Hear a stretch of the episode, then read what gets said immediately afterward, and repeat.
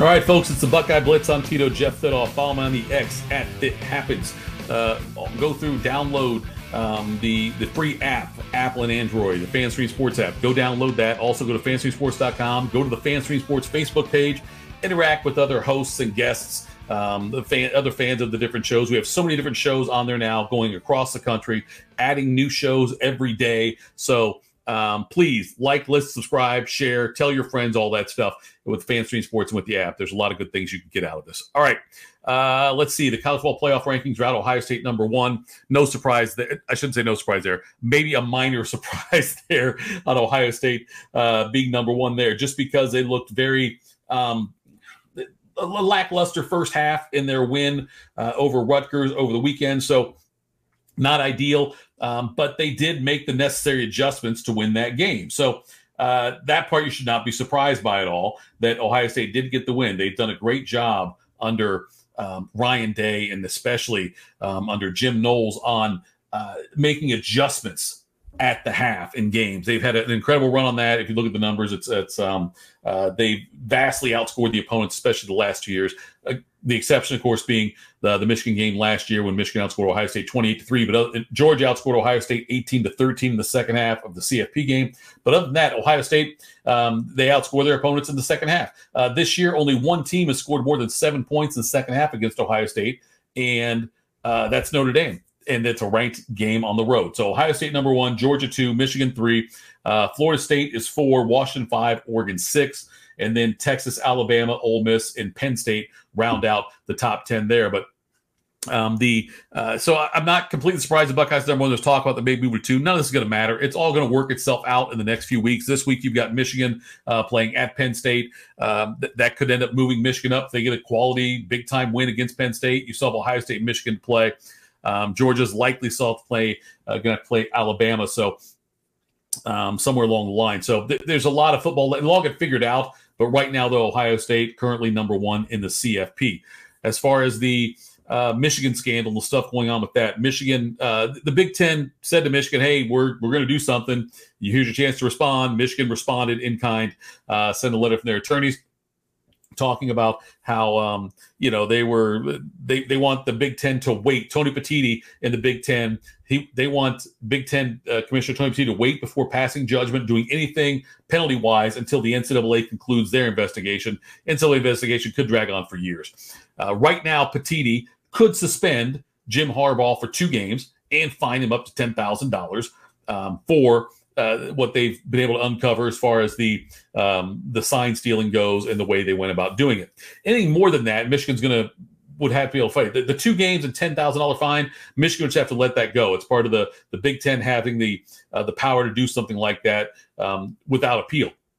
I think more than that, though, Michigan can appeal it, and they say they will fight tooth and nail on this. They said they're not going to bring a knife to a gunfight, all these different things. Uh, they're trying to compare things that other schools allegedly have done that would compare to this. And it's not, it's, it's a ridiculous argument on Michigan to make that statement.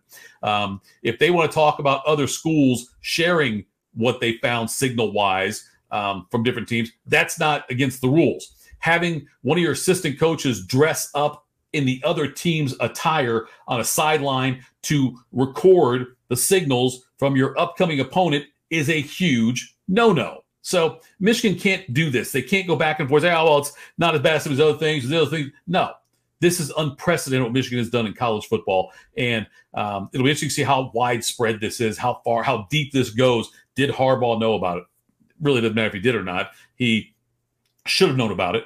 But how many other teams let uh, Connor Stalions into their onto their sideline or, or, or you know gave him access to things that he would not normally have access to as they try to um, as they tried to get an advantage, which they clearly had in these games. So, no announcement yet on this. What's going to happen yet with Michigan?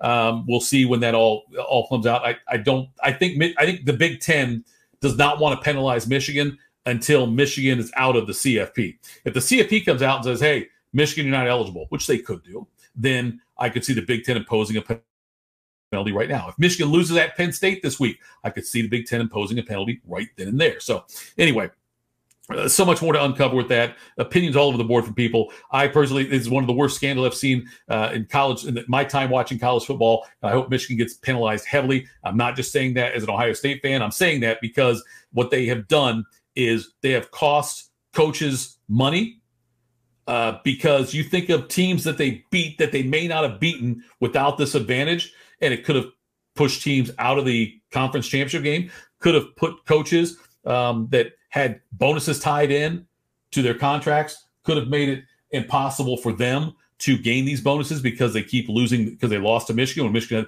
had bowl game incentives, CFP incentives, uh, you know, all the money that other and, and job security could have affected some of these teams because of what Michigan did. That is a big deal and needs to be handled with a big swing by the Big Ten.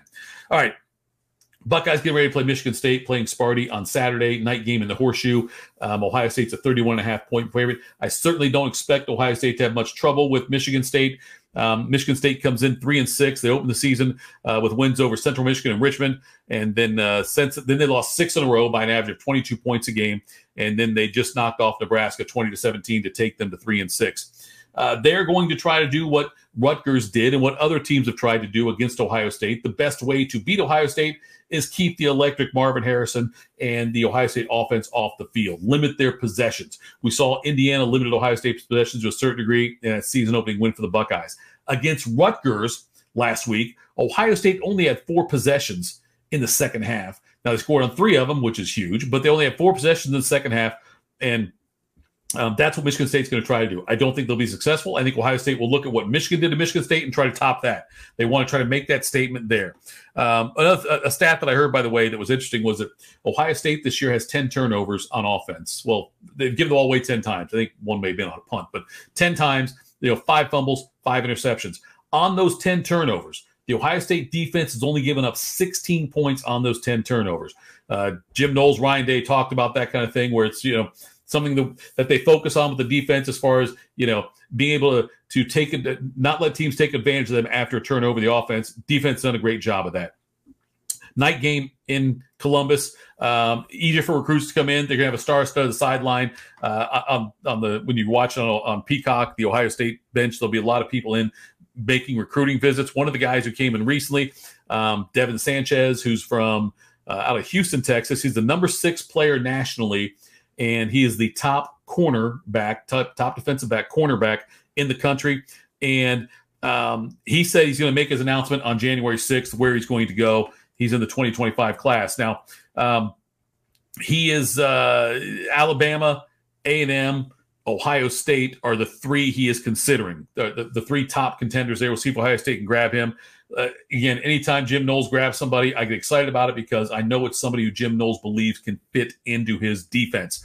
Uh, also, Byron Lewis, a running back um, in the 2025 class out of, I believe, out of St. Louis. Um, anyway, uh, he's a four star running back, and uh, the 24 7 sports director of recruiting, Steve Wilfong, said that he thinks that Ohio State will end up getting Byron Lewis. So another stud running back could be coming uh, to Ohio State here very soon. All right, let's talk basketball now. The Ohio State women's basketball team they lost in Las Vegas, 83 to 74. Um, USC came in ranked 21st in the country. Ohio State was seventh. USC had freshman uh, Juju Watkins. We can now call her freshman sensation, national player of the year last year in high school. She scored 32 points in her collegiate debut as USC and Ohio State. Interesting game because you could tell it looked like a, a season opener for both teams by the way they played at different times. Um, in the second and third quarters, just so you know, in those middle quarters there, USC outscored Ohio State 41 to 40. Not that big of a deal, right? Well, if you break it down, in the second quarter, USC outscored Ohio State 31 to 10. In the third quarter, Ohio State outscored USC 30 to 10. So um, I asked Kevin McGuff about that, and, and, he, he agrees that you don't see that very often. He doesn't remember seeing something like that, that big of a disparity um, in scoring between the second and third quarters, and equally disparaging, if that makes sense. Equal disparity. Anyway, um, McGuff talked about how frustrating it was in the second quarter. He used two of his four timeouts to get for the entire game. He used two of them in the second quarter to try to shake his team up a little bit. Third quarter, Um, Ohio State uh, came out playing much better there, but uh, Jacy Sheldon scored 28 points for the Buckeyes. Cotie McMahon struggled. Um, she scored just seven points on three for 11 shooting. Also had foul trouble issues. Um, Ohio State was five for 21 on three pointers. And um, it, look, the recipe for challenging Ohio State is out there. We saw it last year in the NCAA tournament when they got beat um, at the end. When they make comebacks too, but when they got beat in the Elite Eight game. But um, you have to have an athletic big, and that's what if you have an athletic big, you can have success against Ohio State and just be patient against the press. Ohio State's press they, they forced 20 turnovers on USC, but um, Ohio State's press though, if you can beat that and get some easy buckets, which they were able to do. USC was again athletic bigs got down the floor. If they got the right pass and the extra pass in there, they've had a big uh, a big woman underneath, a big player underneath to get an easy basket. So um, the 40 minutes of hell that Ohio State does, it worked a lot of the time, but USC did have success being down the floor. Okay, now Ohio State's got five straight home games starting on Sunday against um, IUPUI and then they play Boston College, East Carolina, Oklahoma State, and Cornell, all at home before they travel to, Tennessee on December 3rd. Kevin McGuff talked about how, you know, it's um, it, basketball is different than than football, whereas you can you can absorb an early season loss or a couple as long as you get better. And he talked about there's a lot of things they can work on this week. There's a lot of things. Um, the shot selection is one of the things, but also just um, you know fine tuning the full court press. And Celeste Taylor, the reigning ACC Player of the Year, came over to Ohio State, made her debut. Certainly had her impact felt on defense. Didn't do great offensively. Was one for eight in the field, I believe, in the game. Ended up picking up five fouls, but. Um, It'll be interesting to see how Ohio State adjusts that press going into the game. Um, and no disrespect to um, Ooey Pooey, but it, this game's more about Ohio State against themselves than it is Ohio State against the opponent. So um, that's again Sunday home opener out at Value City Arena. The Buckeyes women's basketball team so much fun to watch. Go check them out. I'm telling you, Cotie McMahon is worth the price of admission. Jacy Sheldon is so good as well. So um, anyway, Ohio State men, by the way, we'll transition to that as we wrap things up. There, they're going to try to pick up a big win on Friday um, when they host 15th ranked Texas A&M.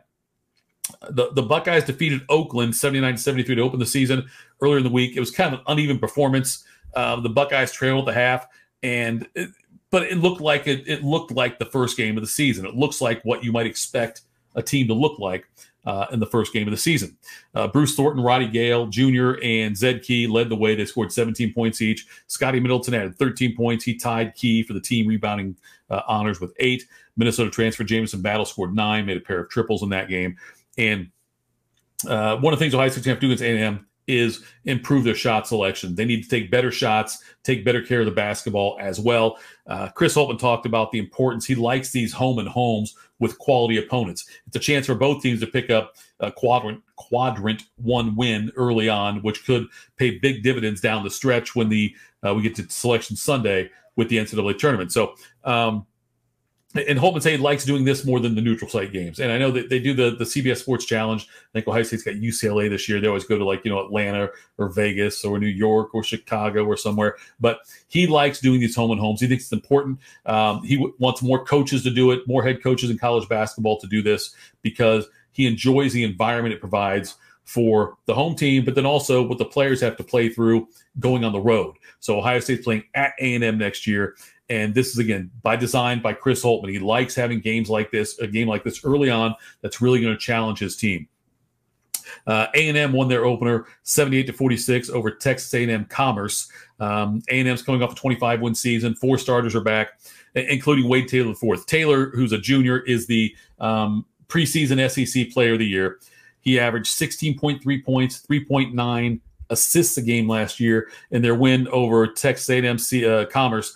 He uh, scored 16 points, passed out six assists in just 22 minutes. Uh, Taylor was named Andy Katz from uh, NCAA.com. He named Taylor the number one junior in college basketball this year. Um, and he's very impressed by him. And so it's really going to be up. Texas A&M's got a veteran backcourt with the junior Taylor Fourth and also senior Tyrece Radford. There's going to be a lot of emphasis placed on Roddy Gayle Jr. and Bruce Thornton to slow these guys down.